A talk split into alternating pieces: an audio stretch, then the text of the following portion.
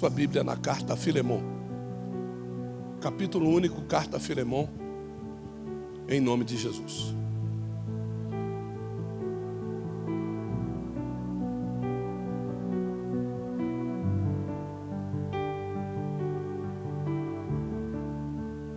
Carta a Filemão.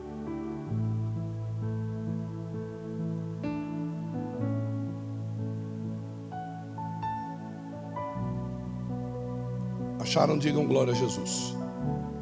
Nós vamos ao primeiro verso, capítulo único. Filemão é uma folha única, talvez seja por isso que você está com dificuldade de achar. É uma folha única. Vê depois a carta de Tito, antes da carta de Hebreus. Você achou Hebreus? Volta um pouquinho que você acha. Você achou Tito, terminou Tito, começa Filemão. Isso, vai devagarinho. Se, se tiver dificuldade de folhear a Bíblia, porque você não lê a Bíblia e as páginas estão tá grudadas, então o que, que você faz? Faz que nem a minha avó. Cospe no dedo, né? esfrega um dedo no outro e vai passando aquela gosma na página. Isso. É, até a, a baba de camelo, até a, até a página chegar no lugar. Tá? Mas tudo isso só acontece porque você não abre a Bíblia, você não lê a Bíblia. Né? Então, realmente fica difícil de você conseguir achar a carta de Filipe. Achar, diga glória a Jesus, irmão. Deixa eu fazer uma pergunta antes de pregar. Você me ama ainda, irmão? Ama, né? Então tá bom. Tá. Então vamos lá. Verso 1. Paulo, prisioneiro de Jesus Cristo. E o irmão Timóteo, ao amado Filemão, nosso cooperador. E a nossa amada Áfia e a Arquipo, nosso camarada, e a igreja que está em tua casa. Graça a vós e paz da parte de Deus nosso Pai e do Senhor Jesus Cristo. Só até aqui.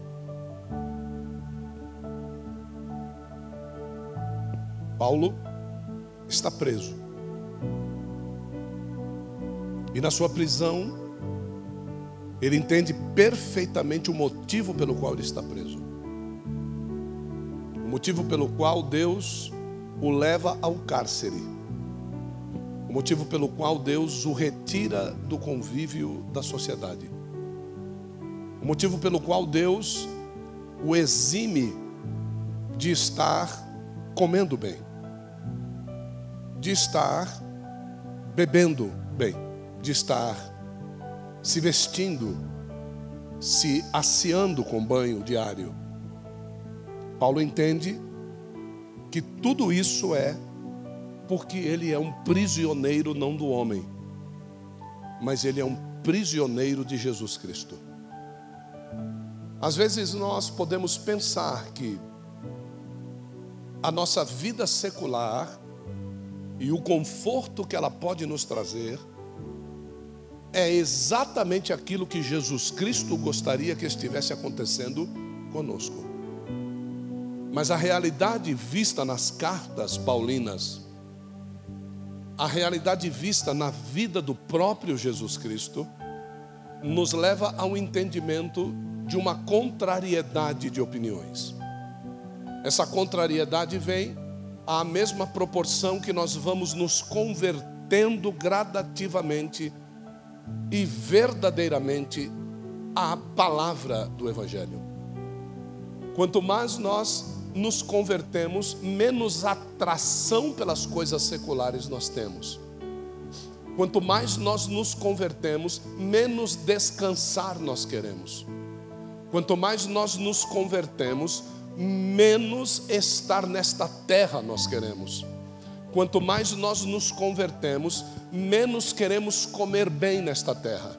Mesmo queremos, mes, é, é, menos nós queremos nos vestir bem, menos nós queremos, e quanto menos nós queremos, e menos nós demonstramos, não somente de uma forma fictícia, mas na realidade das ações do nosso coração, mais Ele nos abençoa. A tendência principal é que a convergência das coisas do céu é a contramão daquilo que o mundo busca e aquilo que o mundo quer, aquilo que o mundo anseia, aquilo que o mundo deseja. Então, quando nós vamos na contramão do mundo, é como se Deus fosse o surpreendendo fosse surpreendendo quem está bem, fosse surpreendendo quem tem saúde, fosse surpreendendo quem está livre, fosse surpreendendo quem, é, quem tem muito dinheiro. E Deus vai surpreendendo. Por quê? Porque nós vemos que as pessoas, embora tenham, elas não são felizes. Embora possuam, nada está bem para elas. Paulo, ele começa a carta dizendo: Eu estou escrevendo para você, meu amigo Filemão, Estou dizendo para você que eu estou preso. Mas eu estou dizendo para você que eu não sou preso da prisão em que estou. A primeira prisão que me aprisiona verdadeiramente é eu estar acorrentado ao Evangelho de Jesus Cristo. Então, aquilo que acontece depois desta prisão não me ofende, não me machuca, não faz nada comigo. Agora, não mexa nas minhas cadeias com Cristo. O que Paulo está dizendo é que você pode fazer qualquer coisa com Ele, menos retirar as algemas que o prendem a Jesus Cristo. E ele diz assim: Olha, tem uma igreja na sua casa. E esta igreja que está na sua casa nasceu quando eu ganhei você para Jesus Cristo numa das minhas passagens por suas terras, você ouviu o evangelho da minha boca, se converteu. Você e sua esposa Áfia, a amada Áfia. E você e sua esposa abriram as portas da sua casa para que o evangelho fosse pregado, e ali agora é o lugar aonde muitos estão conhecendo a Jesus Cristo. E Paulo continua dizendo, verso 4: Graças dou ao meu Deus, lembrando-me sempre de ti nas minhas orações, ouvindo do teu temor e da fé que tens para com o Senhor Jesus Cristo e para com todos os santos. Agora, aí, como é que Paulo, estando preso, ouve da fé que alguém que está livre lá fora tem. Mas Paulo não precisaria escrever isso. Mas ele precisa escrever. Ele precisa escrever porque às vezes as pessoas enxergam em nós aquilo que nós não somos. As pessoas veem em nós aquilo que nós verdadeiramente no nosso interior nós não somos. Então Paulo precisa dizer para ele o que estão dizendo a respeito dele. As pessoas estão dizendo ao teu respeito, veja lá, no verso 5, que Filemão, ele é amoroso. Repete comigo e diga: amoroso. Que Filemão tem fé, diga, ele é um homem de fé. Isso. E que ele faz isso com todos. Diga assim, ele é unânime. Isso, diga, ele não trata ninguém diferente.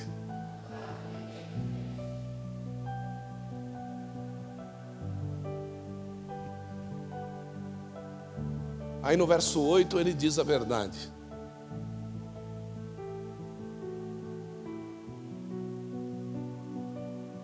Paulo diz assim: a minha vontade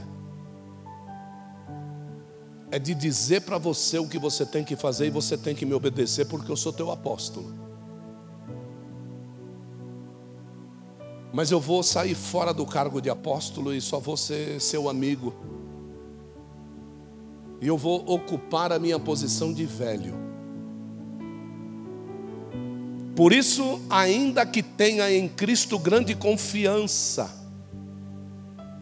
para te mandar o que te convém.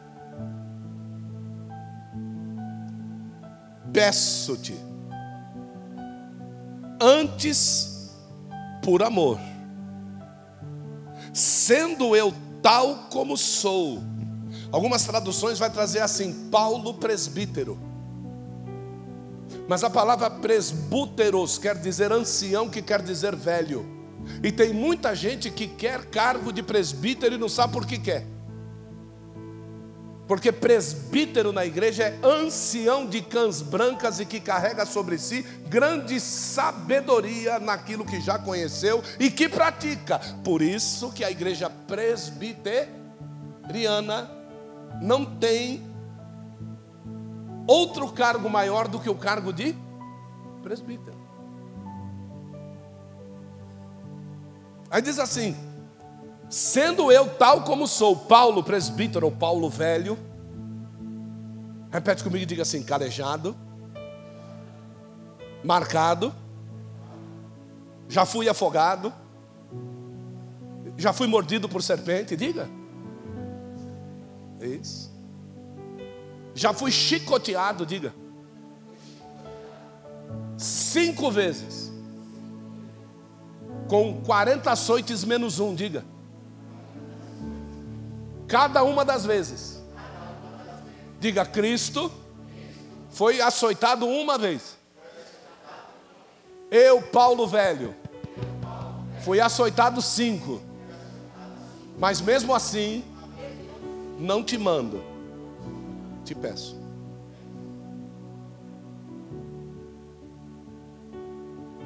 E também agora prisioneiro de Jesus Cristo, olha. Olha só o verso 10. Agora você imagina o cara lendo a carta, né? Arquipo chega com a carta, que ele é o levador da carta, é o colaborador. Aí quando ele está levando a carta, Paulo mandou uma carta para você, Filemão. Uau! Paulo, Paulo, e como ele está preso?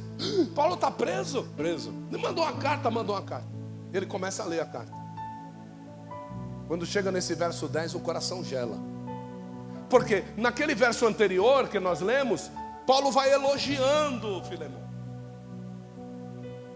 Olha, tem me chegado aqui a respeito da tua fé, tem me chegado aqui a respeito do teu serviço, tem me chegado aqui que a igreja continua na tua casa, que você continua casado com Ápia e que as coisas estão acontecendo, glória a Deus. É o seguinte, eu sou apóstolo, mas eu não quero é, impetrar nenhuma ordenança sobre as tuas ações, mas eu quero te pedir uma coisa. E o coração dele começa, lógico, meu apóstolo, ah, vai me pedir algo.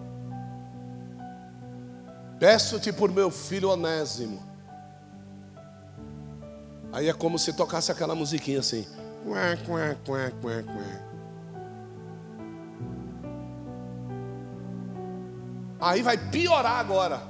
Porque Paulo diz assim: que gerei nas minhas entranhas,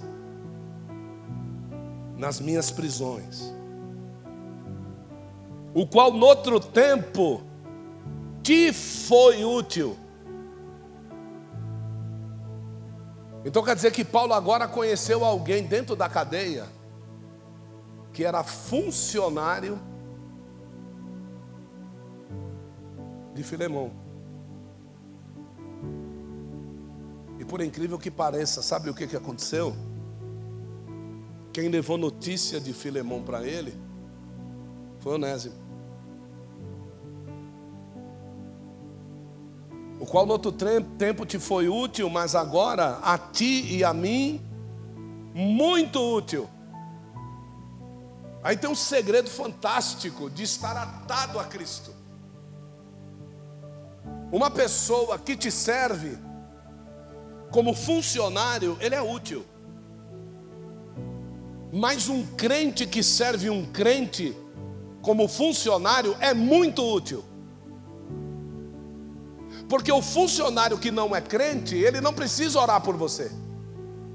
Mas o funcionário que você tem e que é crente, ele é muito útil porque além de orar por ele, ele ora por você também. E ele entende que tudo aquilo que você tem não é teu, é de Cristo. Então ele ora por você como se você fosse uma ordenança de Deus sobre a vida dele. Então agora Paulo está dizendo, cara, esse cara que eu conheci quando eu cheguei aqui, ele simplesmente era teu funcionário. E olha só o que, que aconteceu, mano. Agora ele deixou de ser teu funcionário. Antes de, ter, de ser teu funcionário, ele é teu irmão em Cristo. Então, quando, quando nós nos posicionamos na, na cadeia do Evangelho, não existe, não existe. É por isso que as pessoas às vezes dizem assim: por que, que é, o senhor sendo apóstolo, tem, tem algumas pessoas que o senhor trata como se fosse seu amigo, seu irmão? Porque eles me são muito úteis. E a gente sente a utilidade das pessoas, e em algumas nós sentimos a malignidade das pessoas. E aqueles que veem a malignidade, a gente tem que tratar com ordem, a gente tem que tratar debaixo do aio do Evangelho.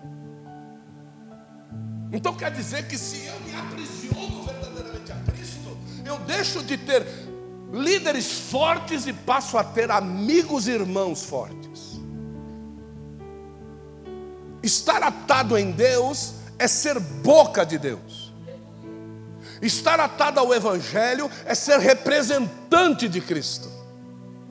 Então, quando você chega no lugar, é como se Cristo estivesse chegando.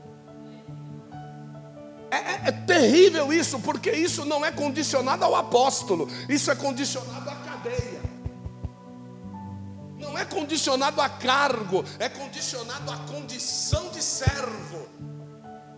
É diferente, o negócio é diferente. A gente às vezes honra o cargo, mas desonra a cadeia. Então é melhor honrar a cadeia, que o cargo vai deixar de ser contra para passar a ser a favor. Eu sempre dou um exemplo assim, né? Tem aquela carretona, não sei quantos pneus, 40 pneus, 50 pneus, 60. E ela vem naquele, naquela decidona lá. Vem, vem, meu irmão, vem que, bicha, vem que. Ah, aí ela vem, né? Aquela pista livre assim, ó. Aí de repente sai um nanico, velho. Sai um nanico vestido de policial rodoviário.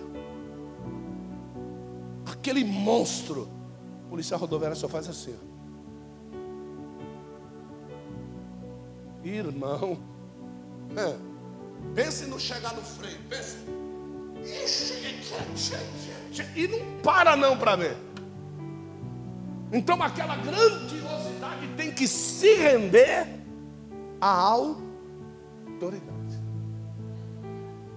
E tem pessoas que não entendem isso e quer passar por cima da autoridade.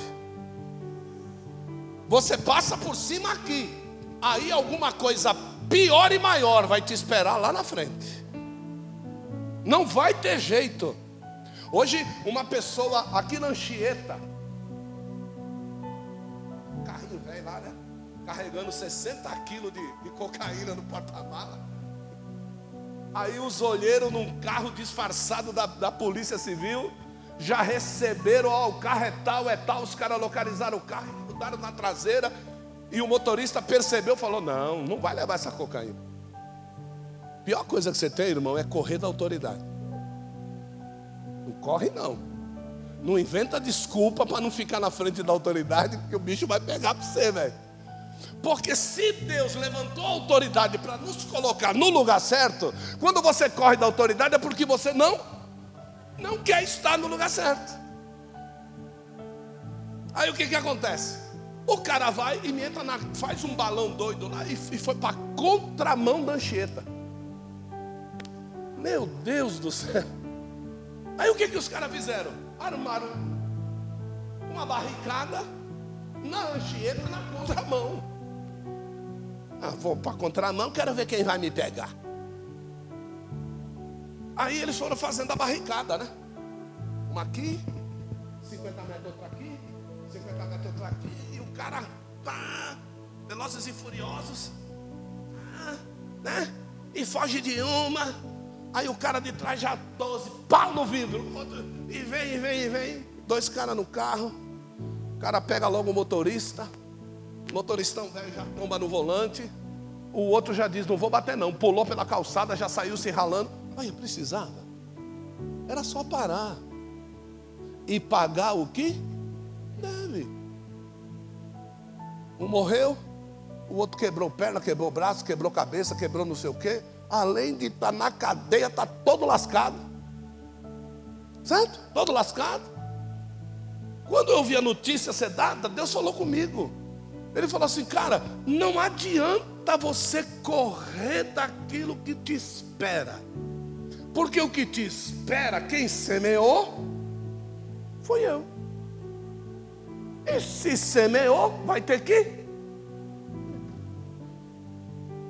Então aqui eu tenho um crente que tem uma igreja na casa dele. Aí o que, que acontece? Um escravo dele, um servo, foge. E quem é o servo? Onésimo. O servo fugiu. Ele tem um crente na casa dele. Aí o que foi que ele fez? Mandou prender o servo. Cadeia nele. Não quero saber. Mas o senhor é crente, eu sou crente, mas eu sou dono da fazenda. Para cadeia. Que azar. Quem estava na cadeia. Quem é que tinha ganhado ele para Jesus? Quem é que tinha inaugurado a igreja na casa dele? Então estou te escrevendo porque agora eu não vou ordenar, eu vou te pedir, tá, filé? Filé, amigo, chegado. Fifi, seguinte, mano, ô filézão. Ó, olha só o que ele diz. Verso 12. Faz o quê?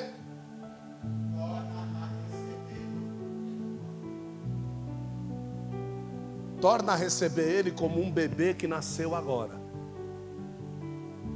Como é que a gente pega na mão o bebê? Como, como, como? Cuidado. Recebe ele com cuidado. Ele é novo convertido. Tá? E aí Paulo vai dizendo, 13, verso 13. Olha lá. Eu bem quisera conversar, ah, eu bem o quisera conservar comigo para que por ti me servisse nas prisões do. Você sabe o que, que Paulo está dizendo? O que você não está servindo aí na tua casa, ele está servindo para mim aqui na cadeia. Só que, como ele, por bom comportamento, porque se tornou crente está sendo solto, eu vou pedir que você o receba aí, para que ele seja útil para você aí, como ele está sendo útil para mim. Ou seja, o que, que Paulo está dizendo? Quem deveria ter ganho esse cara para Jesus, filho? Era você. Você é pastor da igreja aí na tua casa. Quem deveria estar ganhando a tua família para Jesus é você. Quem deveria estar ganhando essas pessoas que estão te tribulando é você. Mas a tua atitude está fazendo com que essas pessoas fujam e não queiram estar debaixo desse aio que você está colocando sobre a vida deles. Quando ele chegou aqui, ele chega como prisioneiro, mas ele, como preso, ele descobriu uma prisão melhor, que é a prisão do Evangelho. Me parece, ô Filemão, que a prisão do Evangelho na tua casa está em segundo lugar.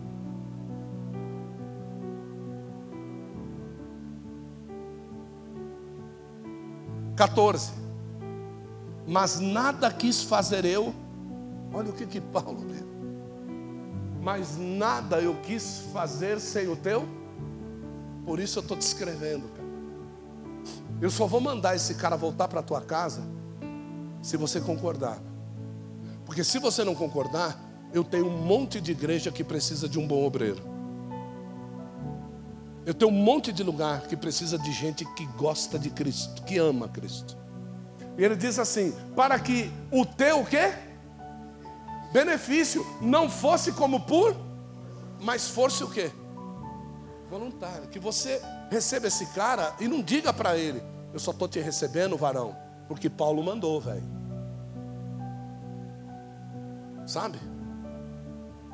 Porque tem pessoas que dão a paz do Senhor, Gabriel. Obrigado. Sabe, paz do Senhor, Cátia. E quer morder a tua jugular. Mas sabe por que, que eles querem fazer isso? Eles querem fazer isso porque você fala a verdade. É por isso.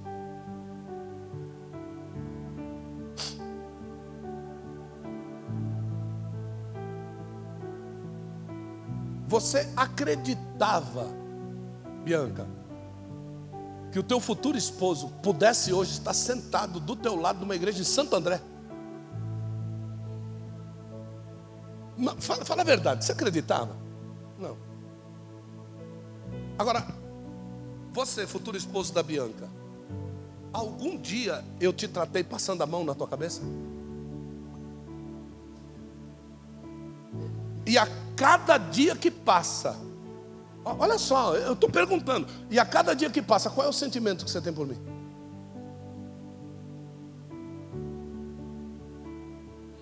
Vamos. Por quê? Porque ele sabe que o dia que ele precisa ouvir a verdade, ele tem um amigo para falar a verdade. Ninguém vai enganar ele. O cara pode enganar ele lá fora, mas ele vai dizer: Peraí que eu já volto. Ele vem, pergunta a verdade e diz assim: Não, você está me enganando. Entende? Então, o, o que Paulo está querendo transmitir para nós aqui é que não é por força, nem por violência, mas é pelo meu espírito, diz o Senhor. Então, nós queremos ser acorrentados ao Evangelho, é querermos viver uma vida de verdade que nos cerca, sabe? Verdade, verdade que nos cerca. A verdade, verdade, verdade, verdade, verdade, verdade, é isso, é isso que tem que nos cercar. É isso que tem que, que, que estar conosco. Nós temos um, um, um varão lá na igreja Santo André, a maioria de vocês deve conhecer o Anderson, Vila Maria, perdão. É, e o Anderson, ele terminou a faculdade dele, e antes de terminar a faculdade, ele disse: Eu vou fazer o exame da OAB. Certo? Eu vou fazer o exame do OAB e vou pedir para o apóstolo orar. Que besteira.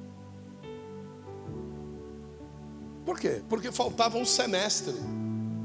Mas a OAB te dá essa possibilidade de você passar no exame antes de terminar a faculdade.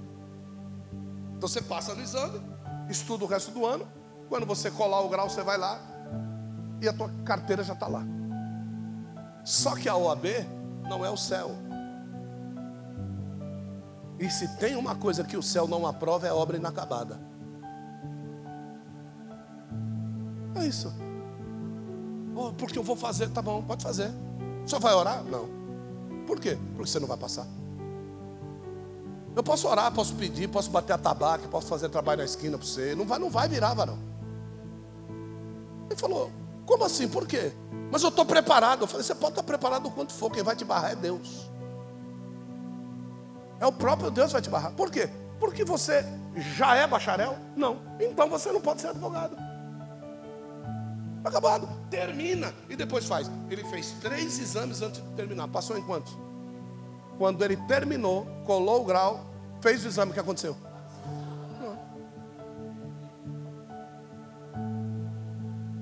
É, o pastor jogou uruca.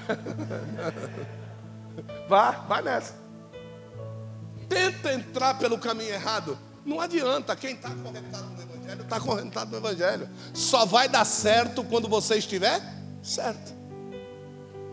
Quando você terminar aquilo que você comer, então não adianta dizer estou em jejum e chega lá na tua casa, está lá uma pizza te esperando.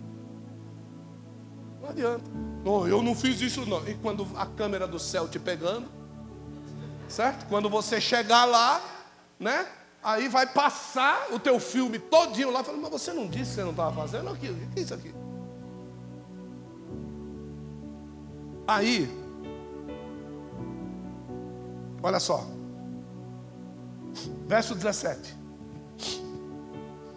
Nós estamos falando de atados em Deus, amém, irmãos? Verso 17: Assim, diga assim comigo, Filemão, Todo mundo aqui conhece um Filemão, não conhece? Hã? Fala a verdade. Né? Alguém que parece, mas. Assim, Filemão, se me tens por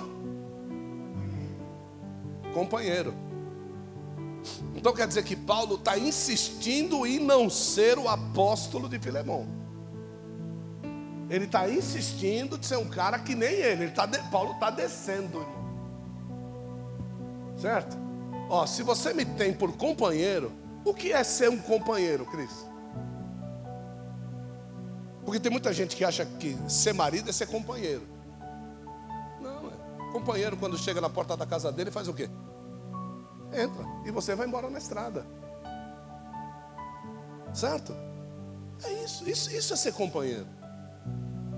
É por isso que a Bíblia não fala que o marido é companheiro da mulher, a mulher é companheiro do marido. A Bíblia fala que o marido é um só com a mulher dele. Então, eles se fundem num só ser. Não é companheiro. Eu preciso da sua companhia. Como assim companhia? Você não precisa da companhia. A pessoa já está dentro de você. Como, como companheiro, meu? Entra do PT. Para, mano. Que companheiro, velho. Ô, oh, meu. Aí Paulo chega para ele e diz assim: Meu, me tenha como teu companheiro. Por quê? Porque Paulo está dizendo: o dia que você quiser desviar, você fica. Eu continuo. Isso é companheiro. Então eu, eu te tenho durante um tempo da estrada. Eu te tenho durante um tempo do caminho. Eu sei que o dia que for é, conveniente para você, você vai estar do meu lado. Mas o dia que deixar de ser conveniente, quando Jesus tinha 12 discípulos, diga, 12 discípulos. A palavra discípulo no grego é talmidim, repete, talmidim. Talmidim, na tradução do grego, é aquele que se suja com a poeira da alparca do seu Senhor.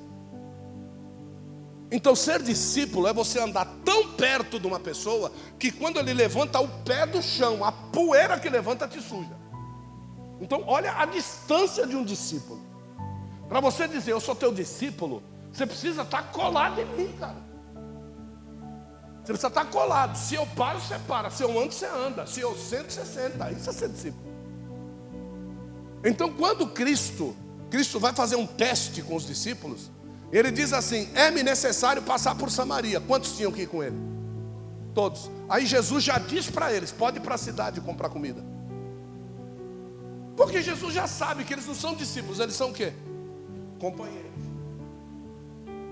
Isso é ser companheiro. Companheiro, né? Quando briga, vai dormir na sala. Companheiro, quando não gosta, faz cara feia. Companheiro, quando não é, não, não, não é conveniente, faz o que ele quer. Isso é ser companheiro.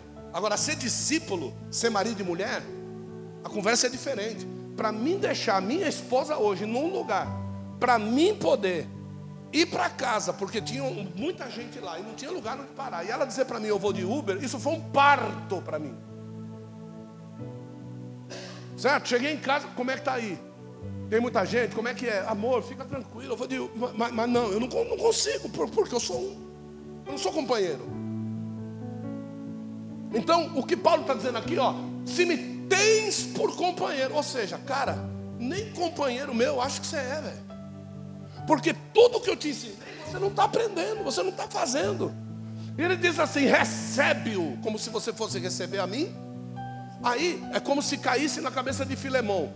Tocou a campainha, ele olha pelo buraco. Quem é? Paulo. Como é que ele vai receber Paulo? Paulo, meu amado, que saudade. Como é que ele tem que receber agora? Onésimo. Onésimo.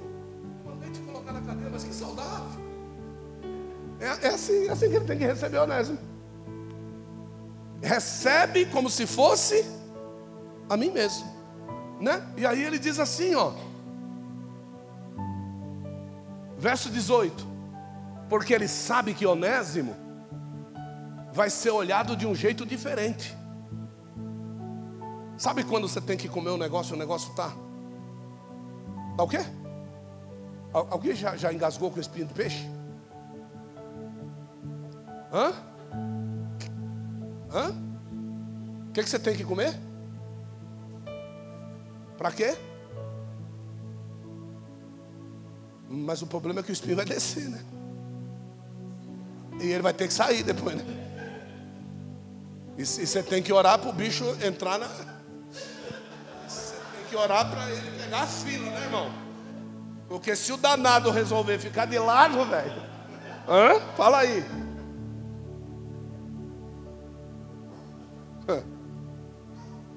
É, mano. Diga assim, isso é o evangelho. É, diga, o evangelho quando entra atravessado, diga.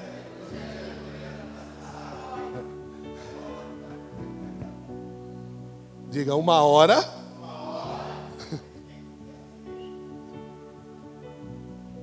Agora, olha só o verso. Olha só o verso 18. Verso 18. E se te fez algum dano? Se ele te fez algum dano, ou te deve. O que que Paulo escreve? Põe na minha. Porque se Jesus cobrar de mim o que eu já fiz contra ele, eu estou lascado, Onésimo. Ô Filemão. Então vamos fazer o seguinte: eu não vou pedir nem para você botar na conta de Jesus, põe na minha.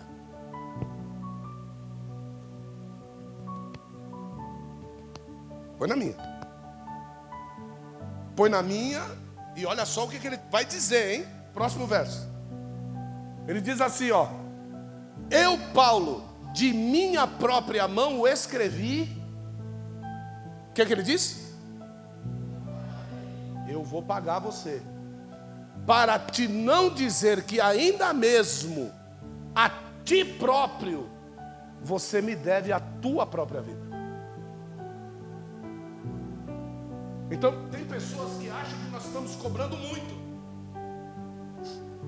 Mas quem está devendo na realidade são vocês.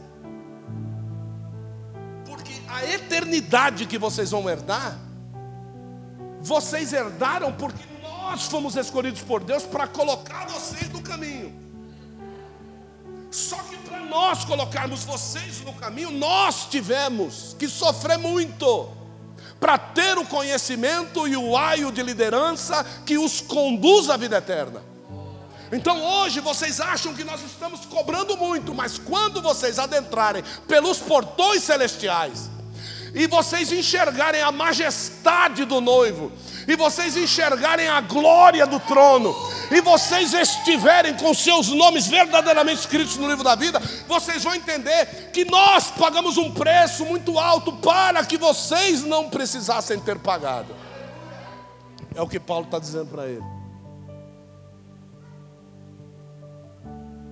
Porque a tua vida, a tua fazenda, tudo que você tem, você tem porque alguém ensinou você a manter aquilo que você tem. E se alguém de si próprio dizer, na sua, na sua rele sabedoria, dizer assim: não, o que eu tenho é só de mim o negócio.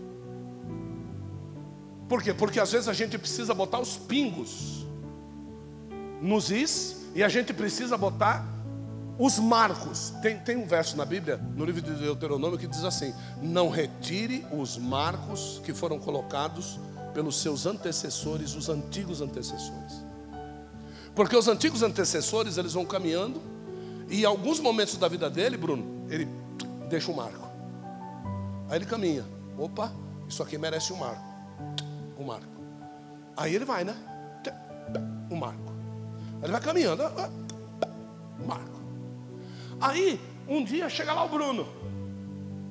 Aí o Bruno chega todo lascado. Aí eu chego pro Bruno e digo para ele assim, ó, caminha por esse caminho aqui, ó, e vai olhando os marcos. Vai olhando, vai olhando os marcos. Aí ele pega. Eu preciso orar. Eu preciso orar bastante. Eu preciso. Ah. Então eu vou começar agora. Ele começa.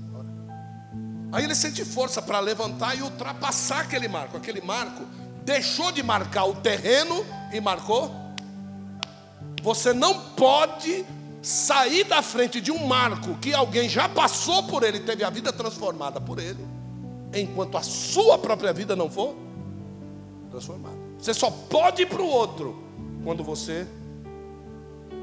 O que, é que vocês fizeram? Vai, Kátia, dá um sorriso bonito para mim. Vai, o que foi que vocês fizeram? Não, vocês voltaram não. Olha o que, que eles fizeram. Ó. Vamos casar. Aí casou. Ultrapassou todos os marcos de transformações que o Bruno precisava. Aí o que foi que aconteceu? Chegou lá na frente. Ele ficou no mesmo estado que ele estava antes do primeiro marco. Aí tem que pegar a ambulância. Tudo. E o melhor de tudo, quem é que tem que voltar com ele? Ela que já tinha passado por todos os marcos, porque agora ela se tornou o que com ele? Um com ele, então agora ela vai ter que passar junto. Então agora aqui vamos lá, primeiro marco, vamos orar, vamos jejuar, não sei o lá, e todo mundo junto. Né? E, e, e qual é o legal? Que agora, por obediência extrema, eles ultrapassaram. Tempo todo eles ultrapassaram juntos num curtinho tempo porque a Kátia não foi companheira. Quando a Kátia saiu daqui com ele, era companheira dele. Embora fosse esposa, mas ela era companheira. Agora, quando chegou aqui, disse: Não, eu sou uma com ele, eu vou junto, porque essa pergunta foi feita para ela. Você está disposta?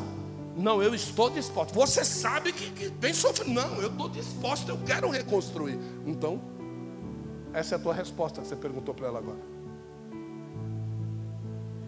Ela está disposta. E a tua sorte, varão, é que ela está disposta. Essa é a tua sorte. Você só vai passar porque ela está disposta. Porque você disse assim: não, eu não quero prejudicar ela. Não, não. Ela é o Onésimo, você é Filemão. Viu? Então, recebe ela, como se você estivesse recebendo a mim. Porque hoje eu tenho ela como filha. Certo? Então, recebe ela como se você estivesse recebendo a mim. Honra ela como você honra a mim. Entendeu? E aí você vai ver que o caminho que parece longo. Que, que você disse para o Anderson no outro dia que você tomou a decisão? Cara, o negócio tá. As portas tá abrindo. Foi isso ou não foi? É, o relacionamento muda, muda tudo, porque você tomou uma D. É só o que Deus precisa de você, cara. Deus não precisa mais nada. Deus não precisa mais nada. Entende? Então, o que Paulo está dizendo para ele é justamente isso. Verso 21. Olha lá, tudo o que Deus precisa é, é de uma decisão. Deus precisa confiar em você. Olha lá o que está escrito: Escrevi-te. O quê? Confiado aonde? Na tua obediência, sabendo que ainda farás mais do que eu digo, porque enquanto ele está lendo a carta que foi escrita, algumas coisas ele está observando. Pergunta para mim, o que? Paulo não enxergava. Paulo estava velho. Você vai ver em uma das cartas que Paulo está com frio. Porque ele pede para um obreiro que vai passar na terra que traga o óculos dele e que traga a capa dele, porque ele está com muito frio. E ele está escrevendo essa carta no tempo do inverno. Então, como é que como é que Filemão está vendo a letra de Paulo? Tremida. Mas todo o esforço que ele está fazendo para escrever por causa de uma pessoa, o Espírito Santo está falando com ele. Filhão, o mesmo amor que ele teve por esse cara, foi o amor que ele teve por você. Ali as coisas que Paulo conversou em particular com Filemão, ele não escreve na carta. Ele, ele não joga na cara, porque tudo aquilo que foi feito já foi reputado toda a glória para quem? Porque se Paulo começa a escrever na carta, aquilo que Filemão teve que confessar para ele, e depois ele pega o que Onésimo confessou para ele, Paulo poderia perguntar para Filemão: quem presta mais? Quem deveria ser dono da fazenda, velho? Só que no reino de Deus, quando você confessa, acabou. Está esquecido. Entende? Quando você deixa de fazer, você alcança misericórdia. Então Paulo está confiado agora só na obediência. Paulo não está confiado mais naquilo que ele deve, naquilo que ele devia, naquilo que ele fez para outras pessoas. A conversa agora é clara. Meu, pensa no que foi feito por você, cara.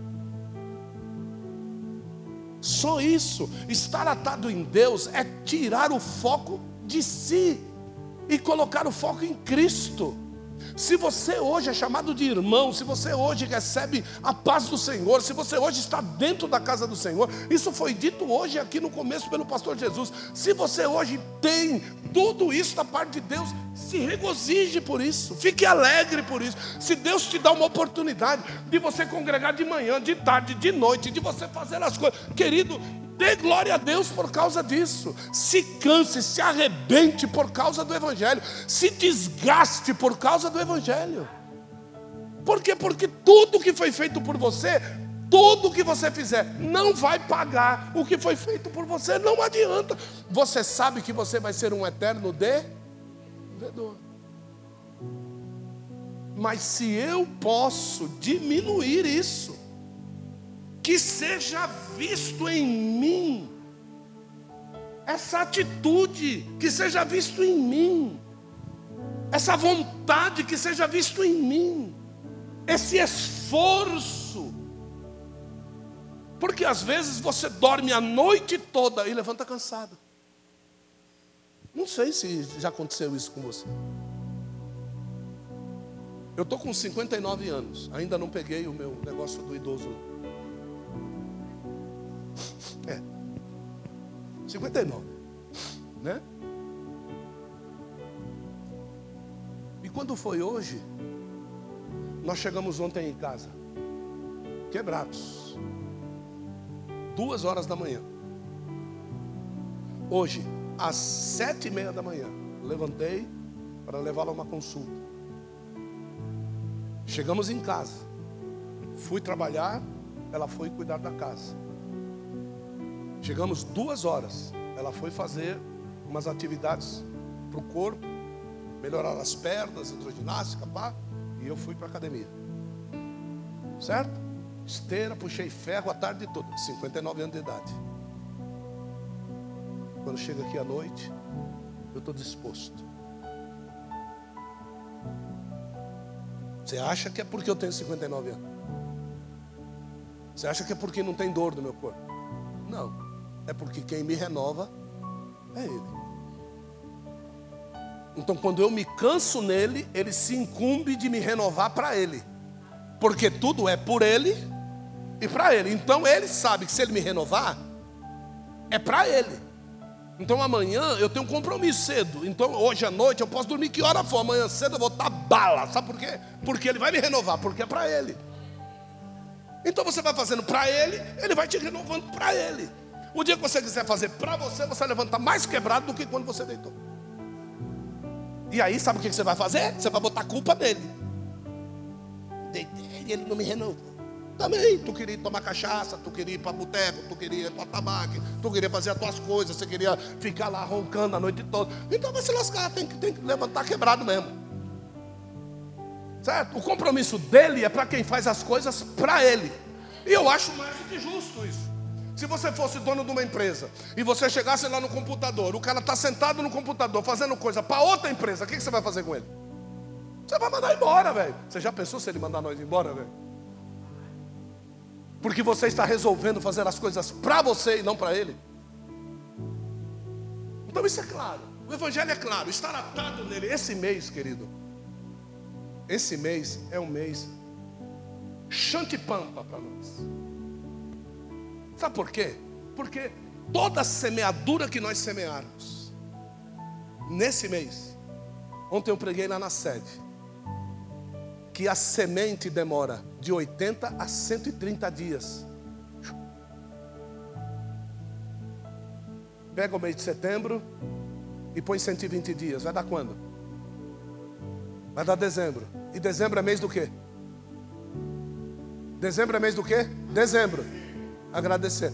Se você semear coisa errada agora, você vai agradecer o que em dezembro? É, aí você vai vestir branco e vai pular sete ondas. Para ver se o Satanás vai para você. Porque Deus não vai fazer, filho. Tenho certeza que Deus não vai fazer. Então semeia. Sabe? Semeia. Escuta, onde é que tem para nós ir aí servir Jesus, meu?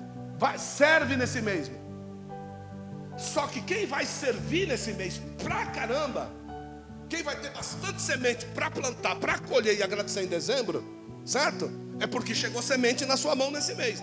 Só que para chegar semente nesse mês, ela teve que ser plantada 120 dias antes. Certo? Para você colher o trigo, amassar e a sementinha está na mão para você semear agora e agradecer em dezembro. Pega 120 dias antes. Setembro, olha lá. Um, dois, três. Olha lá. Quatro. Mês do quê?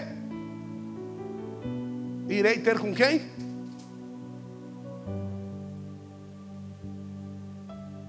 Se você foi ter com teu pai quatro meses antes, hoje você pode dizer que você está como com ele? Com ele. Só que eu só fui saber disso quando ele foi me dar a mensagem para pregar esse mês. Porque quando ele me deu tudo, eu não me atinei nisso. Lógico que não, ele tinha que esconder de mim. Por quê? Porque Deus ele não revela primeiro para você fazer depois. Deus ele espera você fazer de coração para ele dizer: Olha só o que, que você fez. Entendeu? Então, o nosso final de ano todo, eu planto e espero que caia o que do céu?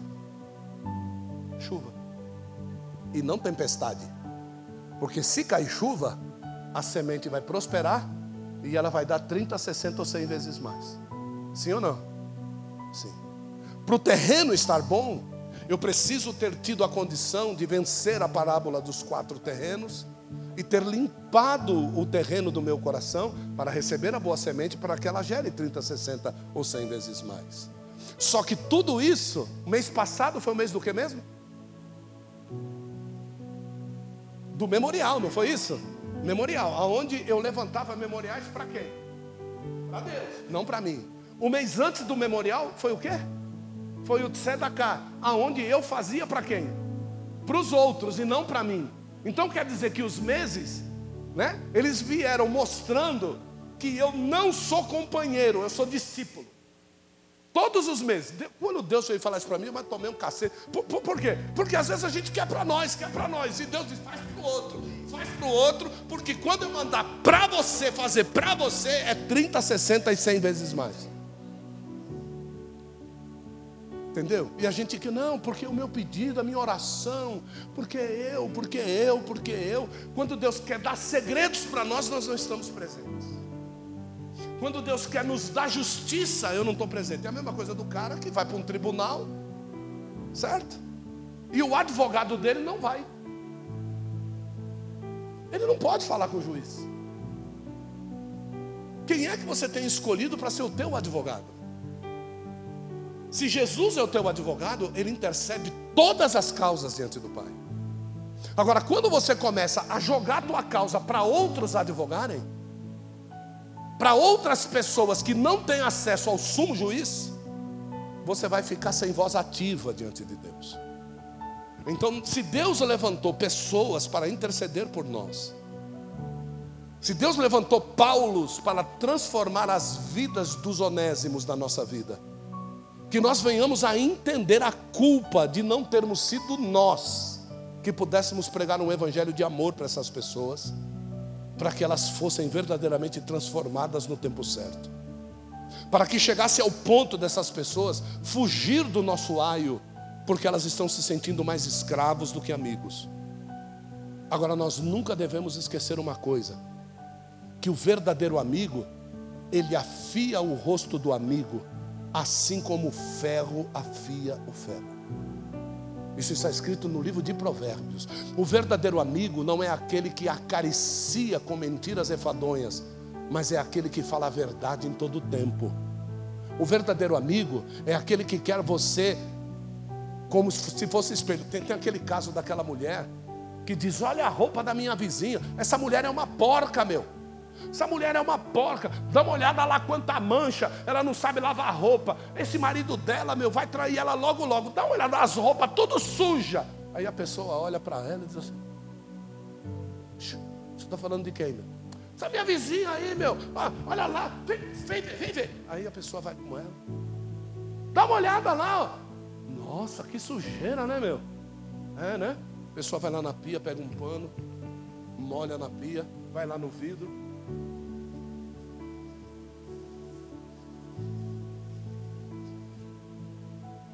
Nossa, que sujeira, né? A roupa da sua vizinha tá branca, meu. Olha que limpeza.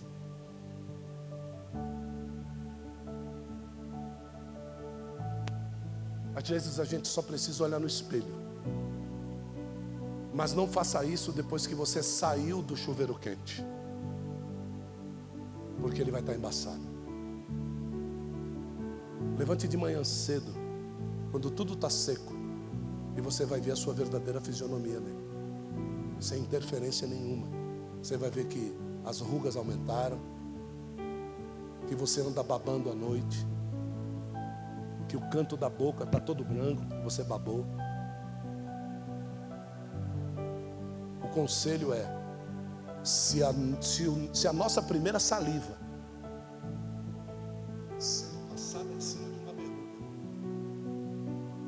corrói a berruga e arranca ela do lugar, imagina quão tóxico nós somos por dentro. E imagine quantas bactérias existem na nossa boca para não ter a nossa língua caída da boca quando nós levantamos cedo sendo que a berruga é o mesmo tecido adiposo da língua. Então imagine o quão terrível é a nossa língua. Agora você entende porque que Paulo diz que da nossa língua sai peçonha mortífera. Que a nossa língua tem mais veneno do que aquilo que o nosso interior gera, para matar aquilo que o nosso interior gera e nós não perdemos a língua. Mas se nós pegamos